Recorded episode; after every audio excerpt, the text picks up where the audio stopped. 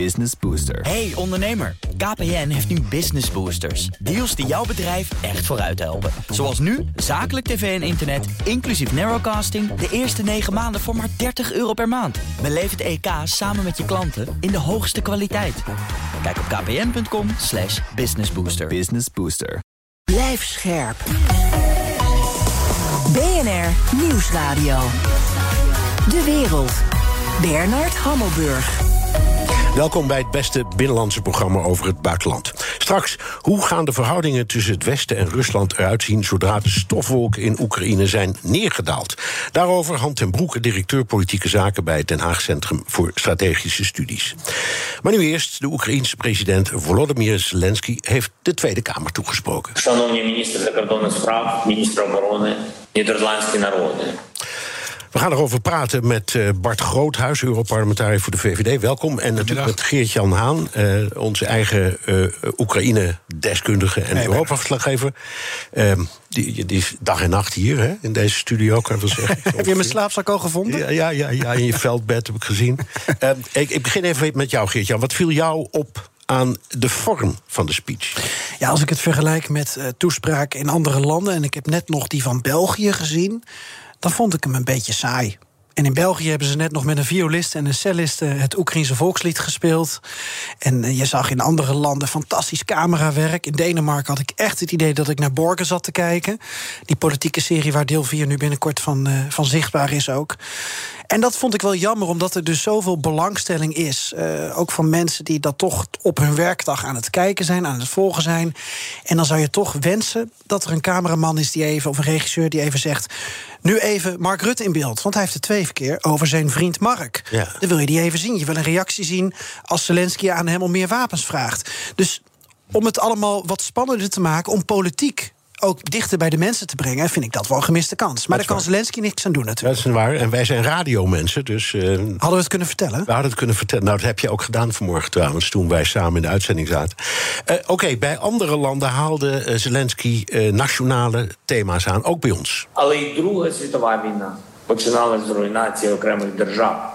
А вже потім це призвело до трагедії Роттердаму, до страшних бомбардувань Лондона і до бійні, яка охопила всю Європу. Ik, uh, ik, het, het, woord Rotterdam versta ik. Ja, daarvoor hoorde je misschien wel tragedie. Tragedie. En hij ja. kwam uit bij Londen. Het komt erop neer dat hij eigenlijk uh, opzonde hoe in de Tweede Wereldoorlog, uh, hoe, hoe die oorlog begon met destructie van verschillende steden, Rotterdam, Londen en uiteindelijk dus heel Europa, dat erin meegezogen werd. En, en door, de, door de nazi's, want die heeft hij ook nog aangehaald, door Nazi-Duitsland uh, ja, kapot is gemaakt.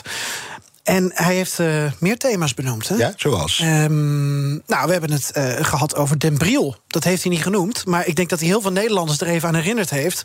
dat het morgen 450 jaar geleden is... dat door een foutje eigenlijk uh, de geuzen Den Briel hebben ingenomen. Want ja, ze hadden gehoord dat daar toch geen Spanjaard te bekennen was. Dat is onderdeel van de 80-jarige oorlog. Onderdeel van onze geschiedenis. Waar Zelensky door middel van zijn tekstschrijvers dus van op de hoogte was. 1 april. Uh, hoe ging dat ook weer? Op 1 april verloor ja, Alfa ja, zijn ja, bril. Ja, Bart Groothuis zit te popelen om in te vragen. Hij heeft hele goede tekstschrijvers, goede diplomaten. Maar ik denk dat hij beter 1581 had kunnen nemen. Plakkaat van verlatingen. Dat was denk ik treffender geweest. Maar dit was een interessante vondst. Ik vond het wel heel treffend. Morgen 1 april, die, uh, die 450ste verjaardag. Ja. Nou ja, je kunt zeggen, het was inderdaad wel het begin van de vrijheid van Nederland. Ja, en het was voor hem, denk ik, belangrijk om dit aan te halen... omdat hij het over het verdrijven van de tirannie heeft. Nou, denk ook aan couplet 6 uh, van het Wilhelmus. Ja. Maar tirannie, dat gebruikt hij veel in, in zijn strijd tegen de Russen. Dat hoorde je eerder in toespraken, volgens mij van de Noren gisteren... en ik hoorde het vanmiddag ook weer bij de Belgen. Tirannie, dat is hoe hij uh, de Russische agressor eigenlijk uh, omschrijft met, met wat ze doen. Ja, en, en voor elk land heeft hij zijn eigen wens kun je Ja. zeggen. Hè? Dus uh, loop ze eens even langs. Want jij hebt ze, nou, ik heeft er geloof ik inmiddels een stuk of 15 gehouden, maar je hebt er een heleboel teruggeluisterd. Ja, wil je eerst weten wat hij van Nederland wil? Of, uh... Ja, nou, het, het, het, laatste nieuws is België, hè? want dat Ja. weet nog niemand. Dat is net gebeurd, jij hebt zitten luisteren. Dus ik zou zeggen, begin daar. Nou, eh, premier De Croo kreeg de ruimte, eh, in tegenstelling tot eh, Rutte in het Nederlandse parlement, om Zelensky toe te spreken. En De Croo zei: U heeft zojuist gevraagd om meer wapens. Nou, ik heb nieuws voor u. We hebben ze besteld en ze komen uw kant op. Ja. Dat, dat, dat was geen woorden, maar daden. Ja, om in Rotterdam te blijven. Juist. En bij ons was er dus heel veel gedoe over. Ja, dat eerst kon, kon eigenlijk. Uh, konden er helemaal geen ministers, laat staan de premier bij. En dan bij godsgratie kon dat toch. En in, in België zitten ze er allemaal niet mee. En ik heb in geen enkel ander land tot nu toe bij een toespraak gezien... ook dat de, de leider van het land er niet bij was. Okay. Hij heeft het gehad over uh, Justin, hij heeft het gehad over meneer Scholz. Iedereen uh, was aanwezig Oké, okay, deze, deze vraag gaat naar jullie allebei... omdat we net voordat de uitzending begonnen... daar nog een heel spannend gesprekje over hadden. Dus Bart Groothuis, Geert-Jan uh, Haan. Wat wil Zelensky specifiek van ons? Hij wil uiteindelijk dat wij een volledig handelsverbod instellen tegen Rusland. In Europa is dat eigenlijk vooral de wens tot nu toe van Polen en een paar uh, landen in Centraal-Europa. Maar Nederland is daar nog niet mee, mee overstag gegaan. Dat wil hij van ons. Ja, en dan begeef ik me met het volgende meer op het terrein van meneer Groothuis. Ja, de wapens. Een lijstje wapens. Oké. Okay. Ja. Wat opvallend was, denk ik, hij dankte Nederland voor een aantal wapens die we, wapensystemen die we geleverd hebben. Korte afstand antitankraketten, bijvoorbeeld, wat artillerie. En um, hij noemde daar ook, ik weet niet of Kamerleden daar zo oplettend op waren, het woord spikes. En dat viel mij op, dat is een Israëlisch wapensysteem. Er is een lange afstand uh, antitankraket waarmee je van anderhalf tot drie kilometer, uit mijn hoofd zeg ik het even, ik heb het niet nagezocht, maar uh, een tank kunt raken. En dat, daar vroeg hij om. Maar die heeft Nederland, die hebben een aantal andere NAVO-landen. Maar het probleem is dat uh, ja, de exportvergunning ligt bij, in, Israël. Dus het Israëlische kabinet moet daar een klap op geven. En dat weigeren ze vooralsnog. En dat weigeren ze met meer wapensystemen. En mij zou het een liefding waard zijn als de NAVO ook deze toespraak weer aangrijpt. om met het kabinet in, in, in, Israël om de tafel te gaan zitten om dit en, te bespreken. En die, die, blokkade, die blokkade door um, de Israëliërs met wapensystemen die zij hebben ontwikkeld, geldt dat alleen voor Oekraïne? Of is dat een soort van uh, al, algemene regel? Nou, het geldt in ieder geval uh, niet voor Azerbeidzjan, want daar heeft Israël wel vrijgeleverd. Maar het ja. geldt uh, inderdaad wel voor Oekraïne, omdat hij afhankelijk is van Rusland. Als het gaat om Syrië, ze willen vrij overvliegen met F-15's om daar hun uh, dingen te doen richting de directe dreiging die Israël ervaart. Dus ik heb veel begrip ook voor de Israëlische veiligheidssituatie. Maar in deze tijd van het conflict moet je langzaam ook gaan kijken of je de Israëlische regering op andere gedachten kunt ja, brengen. Ja, dat kan zijn, maar de Israëli's hebben natuurlijk ook die min of meer, nou eigenlijk openlijk, maar geheime deal met de Russen. Uh, dat uh, zij de Russen van informatie voorzien en hulp in Syrië. in ruil voor uh, de nou. Russische toezegging om Iran en Hezbollah een beetje van hun lijf te halen. Dus, dus, het is voor hun ook een bloedingewikkeld spel. Dat is het ook. En ik heb ook begrip voor die situatie. Desalniettemin zie je ook Turkije in het spel bewegen met Bayraktars. En zij durven wel te leveren aan Oekraïne, ondanks de toorn van Poetin. En zij doen dat gewoon. En ik denk dat Israël het, het gewoon onderschat wat hun veiligheidspositie is en wat hun, wat hun manoeuvreruimte is. Ik denk dat die groter is en de druk van de NAVO mag nu wat mij betreft toenemen. Oké. Okay. Ja. Ja, en heeft hij, uh, heeft Zelensky nou in Nederland aan wapens gevraagd wat wij ook kunnen leveren? Want aan de Noren vroeg hij dan uh, harpoenraketten, want dan heeft hij het ook over de zee en over. de Britten. Ja. ja, en zo werd het heel specifiek telkens gedaan. Maar vraagt hij realistische dingen van Nederland op wapengebied? Ik, wat Nederland levert is tegenwoordig onderdeel van een uh, geheime deal. Dat is, uh, Kamerleden worden daar vertrouwelijk over geïnformeerd. Ik zit niet in de Tweede Kamer, maar in het parlement. Dus ik heb daar ook geen zicht op. Wat ik wel weet is dat veel landen dingen leveren. En um, al met al krijg je een coalitie die uh, wel, wel interessante wapens levert aan, aan Oekraïne. Of, of het reëel is wat Nederland gevraagd is, weet ik niet. Maar ik denk wel dat als wij een, een middellange afstands antitankwapen kunnen leveren, moeten we dat doen. Volgens mij kunnen we dat. Ja, dat noemde die ook. Met de Duitse ja, naam trouwens. Ja. Spike. Ja, nee, ja, de Panzerfaust. Nee, een andere. Oh, de Panzerfaust. De Panzerfaust, ja. En, en, en hij had het ook ja. nog over stingers, hè? Ja. Dat zijn die schouderraketten. Daar dankte die voor. Ja, daar dankte die voor dat we die hadden geleverd. Is het overigens een goed idee uh, dat uh, Kamerleden en, en, en zeggen ministers niet meer in het openbaar vertellen of tegen elkaar ja. opbieden binnen de EU wat ze allemaal leveren. Ja, zo is het heel verstandig. Ja. Je, doet, je, doet dat, je doet dat en je doet dat. Uh, je, je, wil geen olie op het vuur gooien. Je wilt niet escalatoire. Maar artikel 51 van het VN-handsvest die geeft aan dat je wapens mag leveren aan de staat als die duidelijk in, in zelfverdediging is. En dat is in dit geval in Oekraïne is dat overduidelijk. Ja. En ik denk dat ook landen buiten de Europese Unie, zoals Canada of Nieuw-Zeeland, Australië, die voelen dat ook. En die willen ook een steentje bijdragen. Ik merk dan op dat de Europese Unie hierin een hele nuttige rol speelt en ook coördineert. En ik vind dat heel verstandig. Maar dat gaat allemaal een beetje achter de schermen. Ja, nou ja, dat is, het, het is goed om te horen. Um, uh, Geert-Jan, jij zei toefje saai, zou ik maar zeggen, was het, hè? Ten opzichte van okay. andere speeches, ja. Oké, okay, en dan... Uh, Wel degelijk, hoor. En aan, aan Bart Groothuis een wat oneerbiedige vraag. Um, misschien. Maar Zelensky spreekt het ene en na het andere parlement toe. Uh, met, vinden wij allemaal, briljante, op maat gemaakte speeches. Uh, eenvoudig gekleed in zijn groene t-shirt. Een soort Napoleontische. Uh, ja, zeg het truc. Churchilliaans? Nou, nee, maar Napoleon deed dat ook. Hè. Die, ja. die kleedde zich altijd in de meest simpele kleding als hij de troepen wilde toespreken. Maar weet je wat de naam Zelensky maar, betekent? Zelen betekent Volodymyr de Groene. Zelensky betekent de Groene. Ah, kijk aan. Dus past wel mooi bij zijn. Al, over alles is nagedacht. Oh, ja, ja, ja. Maar goed, de vraag die ik wilde stellen: wat maakt zo'n toespraak nou uit? Nou, zo'n toespraak zie je nu ook in het parlement in Nederland. Er wordt meteen druk gezet op de regering. Hoe zit het met de sancties? Wat, en hij vraagt ons dit, hij heeft daar een punt. Hoe zit het ermee? En Wopke Hoekstra zit meteen van... ja, dat gaat ook over het kadaster. Daar is een andere minister voor verantwoordelijk. Nou, je ziet, mijn partij, de VVD, stelt meteen Kamervragen. Het kan toch niet zo zijn dat het kadaster nog steeds niet is begonnen... met het inventariseren van Russisch vastgoed in Nederland? Nou, dat blijkt dus toch het geval. En dan zie je de Nederlandse staat nog niet als staat opereren. Dat is iets wat we nog moeten leren. Het doet mij denken aan het begin van de coronacrisis. Het duurde even voor we in de gaten hadden hoe we ons moeten organiseren in, in zo'n crisis. En als ik kijk naar buitenlandse zaken, uh, u kunt dat zien. Er zijn een paar nieuwe vacatures voor een eh, anti-sanctie, voor een sanctie-unit. Die gaan rond. Uh, voelt u zich geroepen, solliciteert u dan daarop, luistert u naar deze aflevering. Ja. Maar we hebben ze nodig, want we hebben er te weinig. En je merkt dat Nederland zich als staat moet heruitvinden in dit soort geopolitieke crisis. We zijn te veel, denk ik, als, als BV, als onderneming gerund. En we moeten ook geopolitiek ons mannetje weten te staan. Dat is de taak die we nu hebben de komende tijd. Ja. Dat is onze toespraak. Kan dus ook dit soort schokken teweeg brengen, meneer Hammelburg. Ik denk dat dat verstandig is. Ja, ja ik, ik heb zelf de indruk dat het allemaal wel heel indrukwekkend is. En dat, de, dat zijn PR fantastisch is. Dat zijn tekstschrijvers, uh, nou ja, die zijn briljant, kan niet anders. Want die, van al die landen, wat Geert-Jan ook uh, vertelde, zoekte er dan precies uit uh, nou ja, wat, wat, wat het meest aanspreekt. Dat het vereist enorme inspanning. Maar dat het uiteindelijk uh, even een dagje of twee dagen lang tot een beetje aandacht leidt en dan is het weer weg. Ja.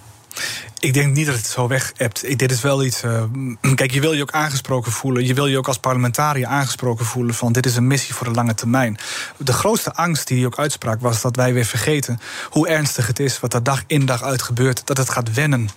Dat het op de achtergrond van het nieuws komt. Op pagina 4 van de krant. Ja, zo begon hij zijn speech geloof ik ook. Ja, ja, daar heeft hij gelijk in. Oorlog mag nooit wennen. Maar hij plant dus een zaadje. Dat is wat je zegt. Om het debat daarna gelijk ja. Eigenlijk geeft hij een voorzet voor het debat dat we in Nederland nu voeren. Ja, en natuurlijk een, een, een motieregen die we vanavond in de, in de Tweede Kamer kunnen, kunnen verwachten. Over lidmaatschappen van de EU tot en met wapenleveranties. En dat is natuurlijk precies wat hij wil. Hij weet hoe democratieën werken. In tegenstelling tot de man in Moskou. Die snapte geen bal van. Dat zei trouwens uh, premier De Croo nog zojuist ook van België. Van dat hij toch nu vindt dat uh, de toetredingsprocedure van Oekraïne tot de EU versneld moet worden. Wat me verbaast, want De Croo zit net als Rutte in, uh, in, in uw liberale kamp, om het even zo te zeggen. Die zag ik toch niet helemaal aankomen. Ah, maar we hebben nu kijk, een hele mooie oplossing gevonden. En een heel keurig goed dat de Europese Commissie nu komt met een assessment van hoe we, wat nou verstandige weg vooruit is. Dat is een oplossing gevonden waar alle landen zich in kunnen vinden. Laten we dat nu eerst afwachten. Het is nu niet aan de orde, heeft Rutte ook gezegd. Het is een land in oorlog. Dat is nu niet aan de orde. Dus ik vind dat allemaal uh, niet verstandig dat de Kro dat zegt. Oké. Okay. Um, even een paar uh, praktische dingen. We, we moeten meer wapens leveren. Eens? Eens. Ja. En dan los van wat dat is, want we hebben afgesproken dat we dat strikt geheim houden, want anders luistert meneer Poetin misschien mee. Maar goed, uh, maar wel doen. Doen. Ja. Um, en dan toch eentje, dat doen wij toch niet, die leveren wij dan weer niet. Gevechtsvliegtuigen, daar vraagt hij ook steeds om. Nee. Er staan nog een heleboel. Uh, uh, Oost-Europese of Russische gevechtsvliegtuigen in Oost-Europese NAVO-landen.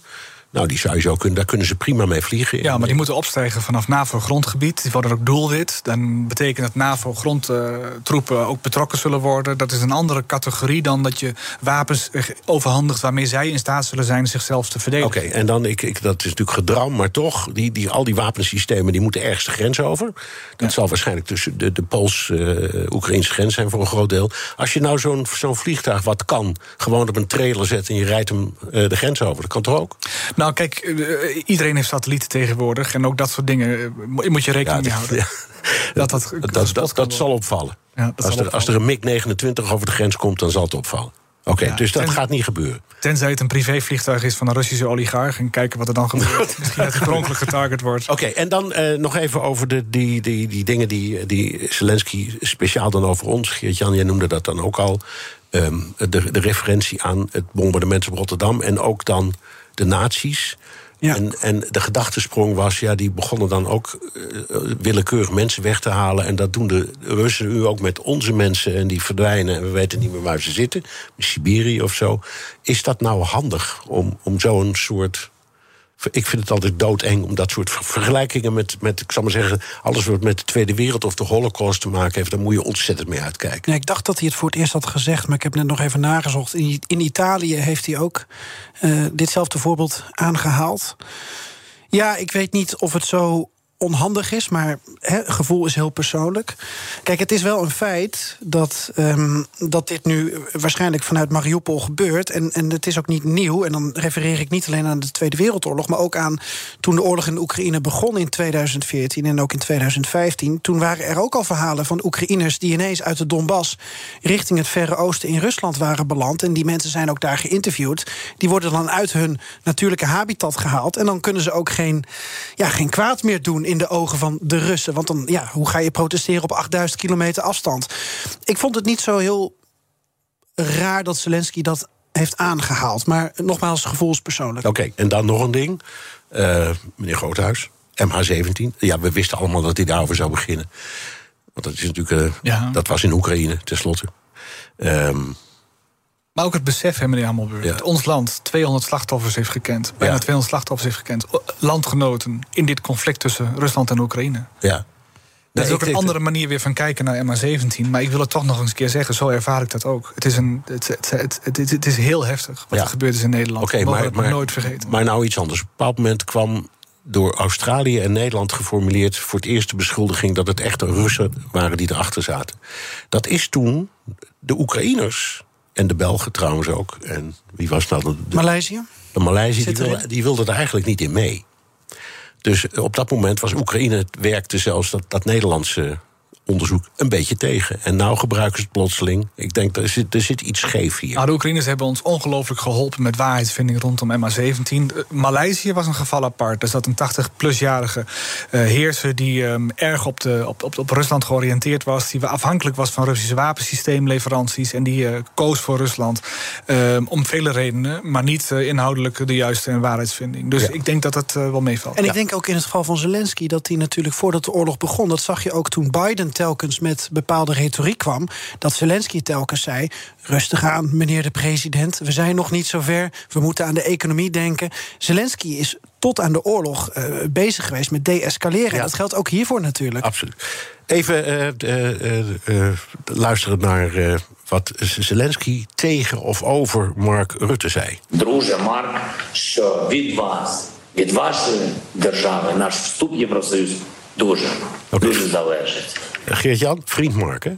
Ja, en je weet hartstikke goed, mijn vriend Mark, dat onze toetreding tot de Europese Unie heel erg afhangt van jou en van jouw land. Ik wil je bedanken. Ik wil iedereen bedanken. Bedankt Nee, dat is echt onzin. Hè? Dat is gewoon eh, retoriek. Daar moet je niet te veel, daar moet je doorheen prikken. Dat, ligt niet aan Nederland, dat hangt niet van Nederland af. Dat hangt ook af van een heel acquis. Dat hangt af van procedures. Dat hangt af van heel veel landen die daar heel veel problemen mee hebben.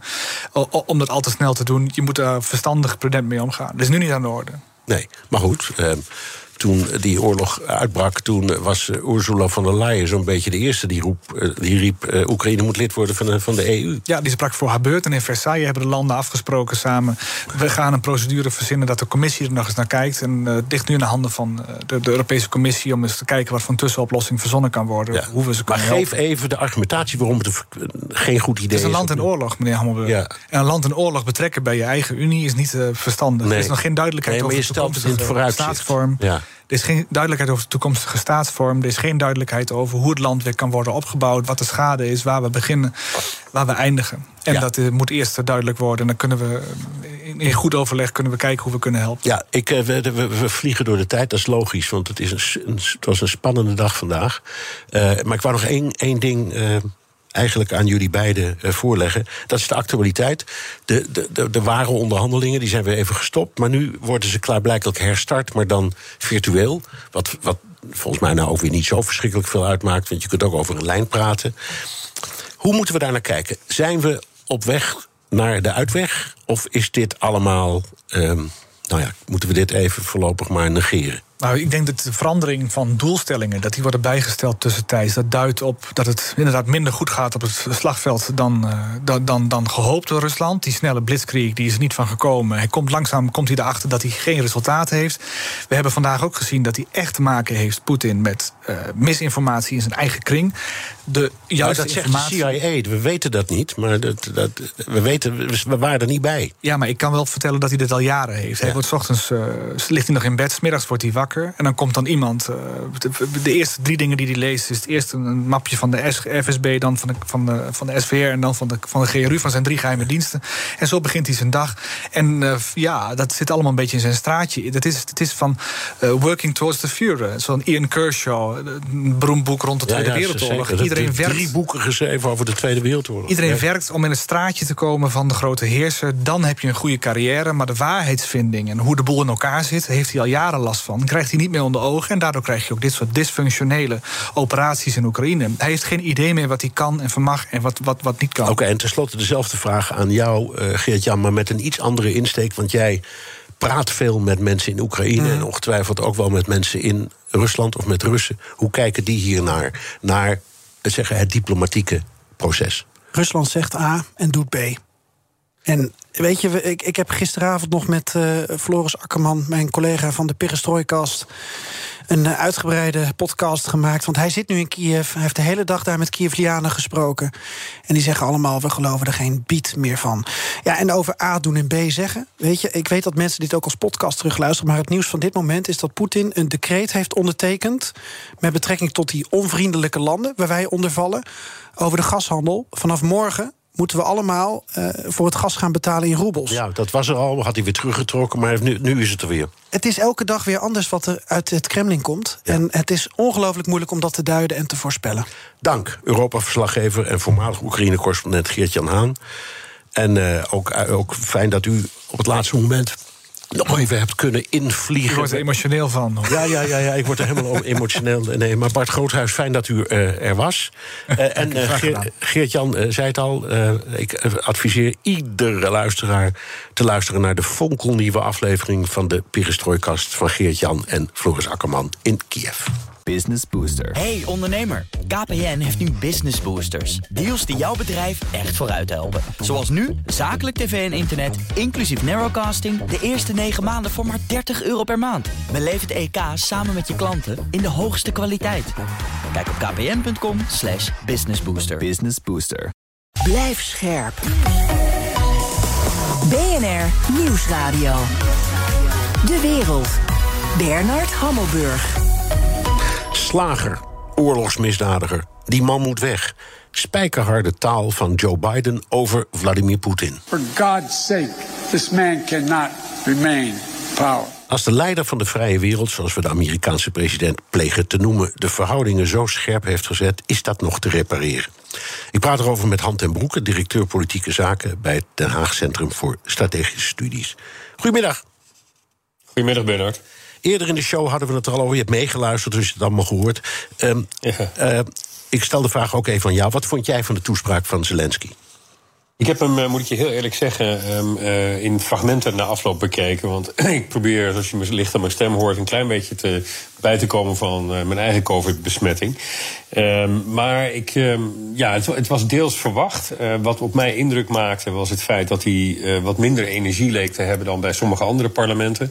Je ziet echt dat de oorlog zijn tol begint te vergen, ook bij Zelensky. De referenties die hij maakte, dat is natuurlijk bijna een soort spel aan het worden. Hè? Je ziet ook in Nederland dat eh, voorafgaand aan de speech iedereen gaat speculeren over waar gaat hij naar refereren. Nou, in dit geval was het dan de, de, de slag bij Den Briel, eh, de, het verzet tegen de Spanjaarden. MA17, eh, ook, ook, ik ben het zeer eens met Bart Groothuis. Ik heb daar gisteren zelf ook het nodig over gezegd. ehm, eh, dat hij ehm, de link legt met eh, 196 of 198, afhankelijk van of je dubbele paspoorten meerekent. Nederlandse slachtoffers van, ehm, eh, van deze oorlog. Want ja, dat vergeten we misschien wel eens. We hebben natuurlijk als land een, een unieke relatie met, met Oekraïne. Wij zijn het enige land wat niet direct in, oorlog, in deze oorlog betrokken is. Wat zoveel burgerslachtoffers al um, uh, heeft te betreuren in deze oorlog. Ja. En ik vind zelf dat, uh, dat daar in de media wel heel weinig aandacht voor is. Dat die link nauwelijks wordt gelegd. Trouwens ook niet met het zeven jaar geleden afgeronde um, referendum over het associatieverdrag. Waar we toch eigenlijk Oekraïne een klein beetje een, een rotschop hebben verkocht. Uh, omdat we vonden dat ze die associatie niet waard waren. En ook geen handelsverdrag konden krijgen van ons. Nee, nou, we vonden ook dat ze nou niet bepaald voldeden aan de criteria die wij hebben voor landen die uh, geassocieerd zijn met ons. Het, het, het ging ook, ook over, over corruptie en. en, en, en nee, maar dat, staat die dat, niet dat, helemaal. dat, dat moet ik je tegenspreken. Kijk, die, die criteria die hebben we voor een lidmaatschap. Uh, voor een associatieakkoord geldt nou juist het omgekeerde. Daar, daar mag een dictatuur ook meedoen. Het zou in principe Ja, ja. zelfs kunnen, maar um, kijk, een associatieakkoord doe je juist om te proberen um, uh, daar wat veranderingen aan te brengen. En Oekraïne is inderdaad een van de meest corrupte landen. Uh, er staan geloof ik 124 op de lijst van Transparency International van de 180 landen die we hebben. Er is één land nog corrupter op ons grote continent, en dat is Rusland zelf. En Oekraïne laat uh, heel veel landen die wij doorgaans in ons hoofd hebben als, als corrupte ver uh, um, uh, voor zich. Um, dus, dus die corruptie als zodanig, ja, die is vooral een probleem voor de 200 Nederlandse ondernemingen die we destijds hadden. Nou, we hebben bijvoorbeeld zo'n zo'n boer die, die daar opereert, die, die, hebben we gezien. En voor hem zou het heel gunstig zijn geweest op het moment dat dat associatieakkoord kwam. Dat is er uiteindelijk gekomen, maar niet zonder slag of stoot. En daar heeft de premier um, een soort Houdini-act moeten doen om nog met een inlegveld te proberen garanties te bereiken. Ja, die eigenlijk niet noodzakelijk waren als je het akkoord gewoon gelezen had. Maar ja, dat, dat, dat was voor de tegenstanders van het akkoord was het allemaal helemaal niet relevant. Sommigen waren er zelfs eerlijk over dat ze dat hele samenwerkingsakkoord niet hadden gelezen en desondanks tegen waren. Maar die geschiedenis dragen we wel met ons mee. En net zoals Bart Groothuis net ook al, aange, Bart net ook al aangaf, Oekraïne heeft ons verregaande mate van bevoegdheden gegeven. Bijvoorbeeld onze uh, opsporingsautoriteiten om daar getuigenissen af te nemen die noodzakelijk zijn om uiteindelijk die onderste steen boven te krijgen. Hè, om, om, om schuldigen te vinden in MH17. Dus Oekraïne. Um, ik, ik, vind eigenlijk dat we wel een klein beetje schatplichtig zijn. Uh, dat wil niet zeggen dat we um, de voordeur moeten openzetten voor een, voor een lidmaatschap. Want dan gelden ineens die dingen um, die je net noemt, uh, gelden dan in versterkte mate. Ja. En Bart Groothuis zei ook, ja, dat je kan zoiets helemaal niet bespreken met een land dat in oorlog is. Want je hebt geen idee hoe die afloopt. Nee. Nee, totaal. Daarom is het ook wel. Het is allemaal weer enorm op de emotie uh, gericht. Uh, veel, veel mensen die uh, uh, zeggen aan de ene kant... we moeten nu de Zuidas schoonvegen. Nou, op zich is het, is, is het goed als daar, naar, dat, naar dat geld op de Zuidas... de Russische koopgoot, wordt die geloof ik ook wel eens genoemd... Um, om daar eens naar te kijken. Maar als je dan de postbussen hebt geschoond... en vervolgens je eigen voordeur openzet voor een land dat vooralsnog heel erg corrupt is... en bovendien ook nog eens in oorlog... dan moet je je stellig afvragen wat dat betekent... voor de interne cohesie van Europa zelf. Ja. En ik denk dat we sinds de laatste uitbreiding daar al genoeg mee te stellen hebben gehad. Dus iedereen die de Europese samenleving een warm hart toedraagt... en de samenwerking een warm hart toedraagt, ik doe dat... Ja, die moet uitermate sceptisch zijn over de snelle toetredingen. Ja, dat snap ik. Nou, nog even over die, trouwens, die oligarchen en dat geld. Uh, ik, ik begrijp dat er iets van duizend miljard dollar is verborgen wereldwijd door die oligarchen. Een, een, een, stukje daarvan in of via Nederland. Het staat waarschijnlijk ja, helemaal niet in Nederland. En die oligarchen. Nou, staat niet in Nederland. Dat is het punt. Je hebt allemaal van die postbussen ja. over elkaar heen vallen. En die zijn natuurlijk allemaal leeg. En, uh, en de dat... Russen hebben ook heel weinig uh, uh, grote huizen in Nederland. misschien een paar grachtenpanden of zo. Maar ja, dus, dus, het is lastig opsporen, dat snap ik. Maar zoals Bart net ook al aangaf, het is natuurlijk gewoon gênant dat we daar. Dat kan, maar ik denk zelfs als, je, als, zelfs als je alles opspoort en zelfs als je alles. Uh, ik zou maar zeggen, in beslag neemt, dan halen die, die, die oligarchen nog steeds hun schouders op. Want het maakt niks voor ze uit. Ze hebben zoveel geld. Ja, ze, ze, ze, je ziet toch wel dat, dat, dat het wat begint te nijpen. En de, die vlucht van al die jachten is wel is denk ik symbolisch voor de wijze waarop ze denk ik ook met hun geld aan het schuiven ja, zijn. Ja. Dus ze raken er eigenlijk wel redelijk uh, van, van uh, in paniek. Je ziet dat ook in de, in de gedragingen. Alleen. Ja, de vraag is of dat voldoende is. Je moet hopen dat dat ertoe bijdraagt. Een beetje het onderwerp van ons gesprek, geloof ik. Dat er in een, in een, een, een, een Rusland wat hierna ontstaat, ja. dat, daar, dat daar invloed um, uh, van. Mooi op. Nou, één, één vraagje ja. nog erover. Want die, je hebt het dan over die, die, uh, die jachten. Maar die gaan allemaal naar Turkije. Want Turkije doet niet mee aan de sancties. Dus niks aan de hand. Nee. Ja, en het geldt trouwens, denk ik trouwens ook hoor. Ik denk dat Istanbul um, met open armen um, de functie van. van dus die, die, die roebels waarmee wij olie moeten gaan betalen, die kunnen we gewoon gaan halen in uh, Ankara of Istanbul. Dan kun je het zo om. Nou, ik heb begrepen dat wij dat niet gaan doen. En dat is wel stoer. Ja. Um, uh, maar dat moet dan wel gebeuren. Ja. alleen Griekenland overweegt het. In die zin uh, vervult Griekenland precies dezelfde rol als tijdens de sancties tegen Iran. Hè. toen wij wilden graag sancties op Iran opleggen.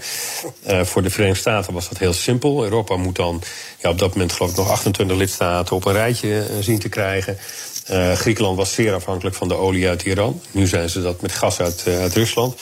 En pas omdat we toen we de Grieken daarvoor hadden gecompenseerd, konden zij meedoen. En, en werd dus zeg maar de, de eenheid in Europa hersteld. En die sancties die op Iran zijn opgelegd, brachten Iran vervolgens wel aan tafel en hebben geleid tot een akkoord wat helaas daarna door de Amerikaanse president Trump weer is verscheurd. Afgeschoten. Dat, ja, ja dat akkoord was niet super, maar uh, het was in ieder geval beter dan niks. Nou ja, Nu, nu spreken we over deze gassancties, gas- en oliesancties. Um, ja, ik denk dat daar heel veel tegen in te brengen valt. Uh, al was het alleen maar omdat op dit moment de schaarste wordt groter en je ziet uh, de wereldmarktprijzen stijgen. Dus ook al nemen wij minder volume af, uh, olie bijvoorbeeld, um, het prijseffect um, compenseert dat ruimschoots. Dus het Kremlin blijft voorlopig, maar dat is natuurlijk alleen maar korte termijn. Uh, blijft voorlopig uh, deze inkomsten nog wel, nog wel zien. Ja. Tenzij we besluiten niet meer te gaan betalen. Duitsland zegt dat te doen. Ik vind dat stoer. Ik moet dat nog zien. Ja. Ik ook. Dit is BNR De Wereld. Mijn gast is Han ten Broeke, directeur politieke zaken bij het Den Haag Centrum voor Strategische Studies. Um, je zei het al, de bedoeling van dit gesprek was ook een beetje vooruitkijken. En ja. als het kan, wat, wat verder dan uh, de meest voor de hand liggende horizon, er overheen als het kan. Alle oorlogen lopen op een dag af. Uh, deze dus ook. Nou, nou heeft Biden heeft Poetin stijf gescholden. Uh, de NAVO en de EU knijpen Rusland zoveel mogelijk uit met sancties. Is die reparatie te repareren? En hangt dat af van het, het Rusland dat tegenover ons staat? En ik vraag het omdat jullie bij uh, het Haag, uh, Den Haag Centrum voor Strategische studies scenario's hebben gemaakt. Vertel daar eens wat over. Ja, dat doen we natuurlijk, zoals elke denktank, doen we dat um, direct op het moment dat er zich een internationale crisis voordoet. En dat had ik in het begin van januari hebben we met een team analisten samengezeten. hebben we direct bekeken wat zijn nou eigenlijk de opties die Poetin heeft. En um, nou, dat, dat, dat liep zeg maar van alles onder militair ingrijpen. Um, tot en met, uh, tot en met het plaatsen van nucleaire raketten op Venezuela. Zeg maar een omgekeerd Cuba-scenario. En alles wat ertussenin zit. Dat zijn acht scenario's um, in, in, in drie, verschillende, drie verschillende categorieën. Nou, dat tot onze eigen leedwezen moet ik zeggen, want het is natuurlijk een verschrikkelijke oorlog. Uh, lopen die redelijk um, als soort clockwork uh, lopen die af. Um, het gaat wat sneller dan we, dan we hadden vermoed. Ik denk dat iedereen uh, verrast is door de wijze waarop uh, de inval gebeurde. Vervolgens de inval zelf natuurlijk weer veel langzamer. Want de militaire operatie die ligt op alle mogelijke manieren... ligt die natuurlijk op zijn gat vanuit Russisch perspectief. Maar dat, dat doen we nu ook. En ja, um, het, het, is heel lastig om, om te voorspellen. Uh, dat doen we niet. Uh, je kunt nee, maar goed, laten we, laten we, je, je zegt dus, ja. we hebben scenario's geschreven... en die zijn tot onze eigenlijk schrik zelf ja. uitgekomen. Hè? Nou, even samenvatten. Ja, je kunt ze redelijk volgen. Ik heb ze een ja, paar okay. er ook uh, geplaatst. Dus, ja, oké. Okay. En hoe zijn de scenario's dan nu... zoals die bij HCSS worden gemaakt of zijn geschreven of worden bedacht? Nou ja, je, hebt, je hebt een aantal scenario's die, die uh, zeg maar zich ziet ontvouwen. Die zijn meer van militaire aard. Uh, dus je hebt um, uh, wat, wat er gebeurt er met, met gebiedswinst. Um, welke invloed heeft dat op de onderhandelingen? Je zag net ook in het nieuws, en jullie hadden het net ook al even over. die onderhandelingen die wel plaatsvinden, die lijken eigenlijk geen enkele vooruitgang te boeken. Want er wordt telkens weer een soort emmer koud water overheen gegooid door een nieuwe verklaring uit het Kremlin, die daarna weer wordt gevolgd door een andere verklaring uit het Kremlin.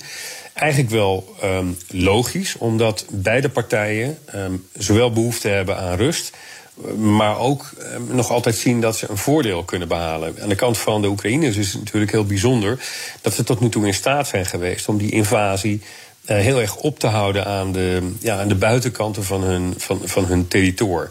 Eh, de Russen moeten bijna 1800 kilometer aan frontlinie bevechten. En daar zijn ze simpelweg niet toe in staat.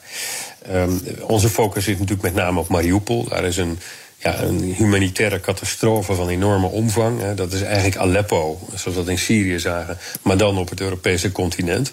En de val van Mariupol is een, is een, ehm, ja, is, is een hele belangrijke, zou die zijn. Want dat betekent dat de Russen dan ineens het gebied um, open ligt tot aan de Azovzee. En tegelijkertijd dat ze een landverbinding hebben tussen de twee opstandige republieken, Luhansk en Donetsk, en, uh, en de Krim.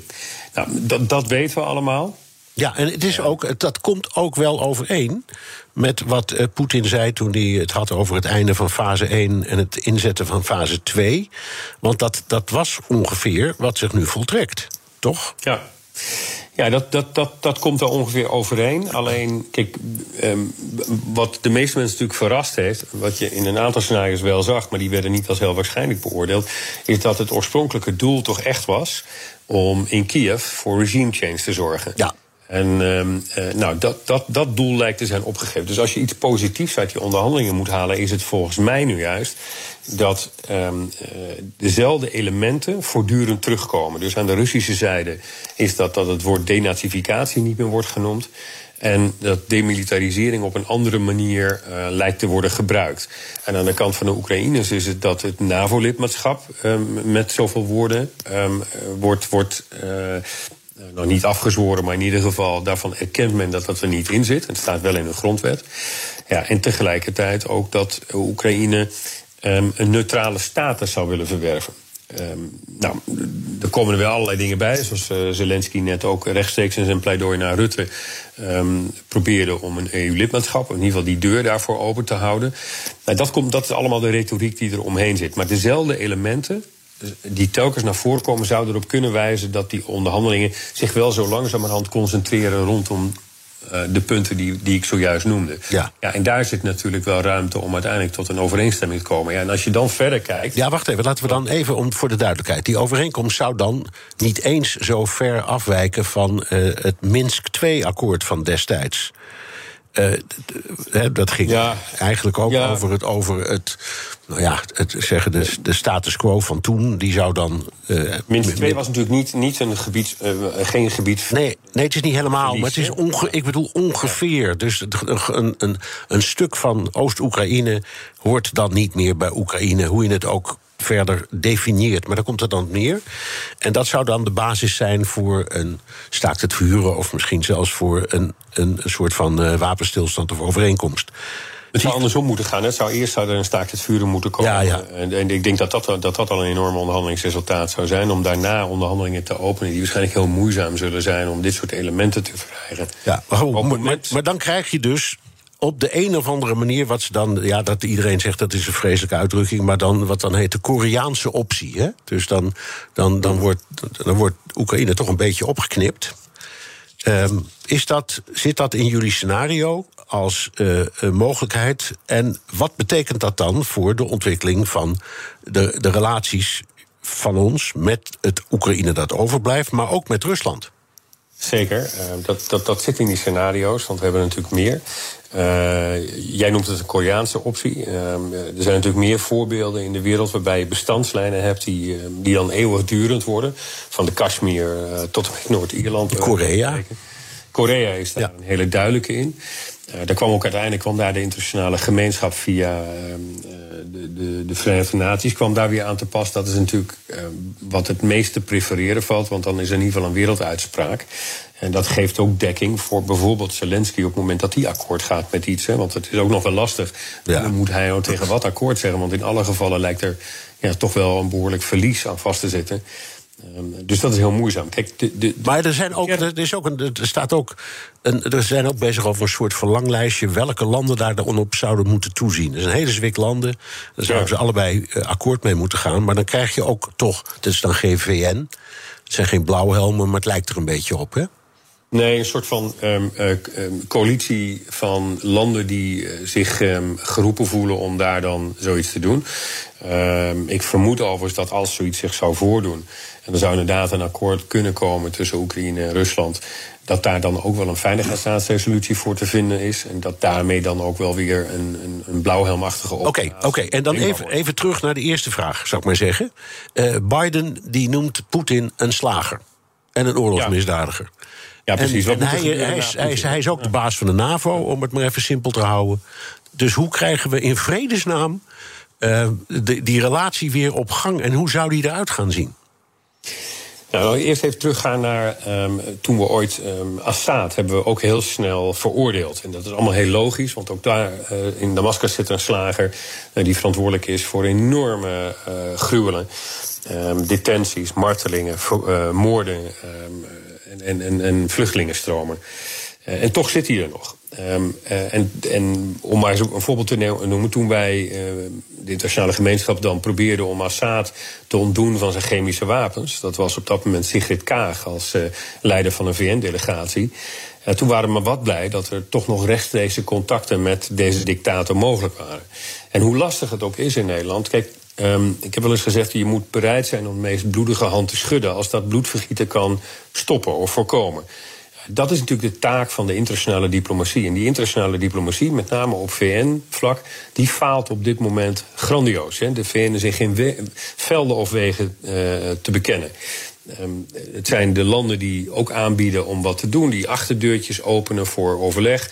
De Turken, de Israëli's, um, uh, landen waar we misschien niet van weten of waar we niet van zien. Ja, en dat baart mij zorgen, want dat betekent dus dat de internationale gemeenschap als zodanig zich nog niet zijn mind heeft opgemaakt. Veel zal ook afhangen van of er een Rusland is uh, waarbij Poetin nog aan de macht zou zijn. En of het een Rusland is zonder Poetin. Ja, maar dat, dat, dat parkeer ik altijd even onder het wensdenken. Uh, want wat dat betreft vind ik het voorbeeld van Assad ook goed. Die zit er ook nog steeds. Waarom zou Poetin er na enige tijd ook niet nog steeds zitten? Nee, er zijn ook scenario's denkbaar waarbij uh, uh, juist Poetin dit niet kan overleven. Ja. En waarbij hij zou moeten vertrekken. Kijk, hij zal denk ik op twee zaken worden afgerekend. Dat is enerzijds aan een rampzalige militaire operatie. En aan de andere kant in de staat waarin hij Rusland achterlaat. en vooral voordat deze inval begon, stond Rusland er eigenlijk heel goed voor. En hij heeft um, in korte tijd heeft hij al die opbrengst waar hij in 22 jaar toch als president ook voor gevochten heeft, die heeft hij verkwanseld. Het is een Um, op zijn zachtste gezegd een schot in eigen goal geweest. Wel, maar wacht even. Er zijn ook een heleboel landen die zich er allemaal niks van aantrekken. Latijns-Amerika, het Midden-Oosten, Turkije, India, China. Die, die, die, die blijven gewoon lekker zaken doen, olie kopen. Die, die vinden die sancties ook ja ook onzin. Dus, dus hij is helemaal, niet helemaal ridder te paard, zal ik uh, ridder te voet. Nee, Lavrov zit vandaag bijvoorbeeld tegenover zijn Pakistaanse counterpart. Ja. Die lachen dan allebei uh, vriendelijk over het feit dat er een land is dat probeert uh, Oekraïne nu het centrum van de aandacht te maken, zoals ze dat eerder met Afghanistan deden. En er werd niet gelachen over de Russische invasie in Afghanistan. Ze doelen natuurlijk op de Amerikaanse, lezen westerse. Ja, tuurlijk. Ja. Maar, maar ik bedoel maar. Um, als wij. Wij zijn dan aan het nadenken over hoe moet die relatie er weer uitzien. Jij zegt, want jij bent een, een man van de realpolitiek. Dus je zegt, ja, het, soms moet je wel eens zaken doen met mon monsters. Het is niet anders. Maar dat monster. Niet uit zichzelf weggaan. Wensdenken helpt niet, hè? Hier. Nee, nee, nee, nee, nee. Maar dat monster. Hoewel ik niet helemaal onwaarschijnlijk vind dat Poetin dit niet zal overleven. Dat, dat, dat scenario is er, is er ook. En daar moeten we ook over nadenken. Tenminste, dat doen we bij HC6 ook. Omdat je ook moet nadenken. Wat, wat hou je dan over? Hè? Dat hebben we in het Westen bijvoorbeeld niet gedaan over Assad. Dat hebben we niet gedaan uh, met uh, Gaddafi. Uh, en heel vaak gaan we dan een interventie in. Dat is natuurlijk de, het leergeld wat we betaald hebben, zonder dat we over de exit of wat er daarna moet gebeuren hebben nagedacht. En ja, je kunt veel zeggen over de Russische geschiedenis. Maar daar veranderen dingen soms overnight. Hè. Eh, toen, toen, toen Lenin in 1917 in Zurich een aantal jonge studenten toesprak... toen zei hij die beroemde woorden van mijn generatie zal enorme strijd voeren... maar zal het de verandering niet meer meemaken. Zes weken later ja, het af. En met maar een heel klein groepje. Ja, dat is ook zo. Ja. In, in, in 1991 werd halverwege het jaar werd nog gezegd... Uh, de Sovjet-Unie als soldaat zal niet, zal niet ontmantelen. Nou, de implosie was uh, binnen drie maanden ja. uh, een, een, feit. Dus je, moet niet, je kunt ook niet helemaal uitsluiten... dat er een toekomst is van Rusland zonder Poetin. En ik denk ook dat daar wel ehm, redenen voor zijn om aan te nemen... dat er in de Russische bevolking... Uh, kijk naar de laatste verkiezingsresultaten, waarbij bijvoorbeeld in Moskou uh, steeds meer pro-Kremlin-kandidaten hebben verloren van ja, uh, die technische kandidaten die door Navalny naar voren waren geschoven. Hè. 50% van de Kremlin-kandidaten in Moskou heeft het al verloren. in 2020 werden de lokale verkiezingen in Siberië bijna allemaal gewonnen door, door niet-Kremlin-kandidaten. Ja, maar de, dus maar de populariteit van, van uh, Poetin, Poetin is, is nogal zeer. Het, is toch nog een beetje Noord-Koreaanse hoogte, zal ik maar zeggen. Zeker, maar, maar, maar je vroeg om scenario's. En dan moet je dus ook durven nadenken ja. over um, uh, wat nu onwaarschijnlijk lijkt. En um, neem van mij aan dat um, hoe langer deze oorlog duurt en hoe meer militaire en daarbij sneuvelen. En er sneuvelen ongelooflijk veel militairen. Er zijn nu meer Russische militairen gesneuveld in die afgelopen zes weken dan in tien jaar ja, Afghanistan-oorlog bij elkaar. Ja. Um, dat doet iets met die dorpen die op een gegeven moment die jongens uh, allemaal in, uh, in, in kisten terugkrijgen. Um, en, en ja, er is, er is een enorme uh, auto, ja, een, een, een staatsterreur van de kant van, van, van, van het Kremlin. Maar je moet dat ook kunnen volhouden als alles misloopt. En als je door de wereld gewurgd wordt. En dat gebeurt nu op dit moment. Ja. En als je niets meer kunt kopen. En als je geen buitenlandse valuta meer hebt. En dan ga zo maar door. Ja. Nou, het is een mooi doorkijkje. Uh, interessante studies en vooral die analyses. We horen ze graag. Dankjewel, Han ten Broeke, directeur politieke zaken bij het Den Haag Centrum voor Strategische Studies. En tot zover BNR De Wereld. Terugluisteren kan via de site, de app Spotify of Apple Podcast. Reageren kan via een mailtje naar dewereld.bnr.nl. NL. Tot volgende Business Booster. Hey ondernemer, KPN heeft nu Business Boosters. Deals die jouw bedrijf echt vooruit helpen. Zoals nu, zakelijk tv en internet, inclusief narrowcasting... de eerste 9 maanden voor maar 30 euro per maand. Beleef het EK samen met je klanten in de hoogste kwaliteit. Kijk op kpn.com slash businessbooster. Business Booster.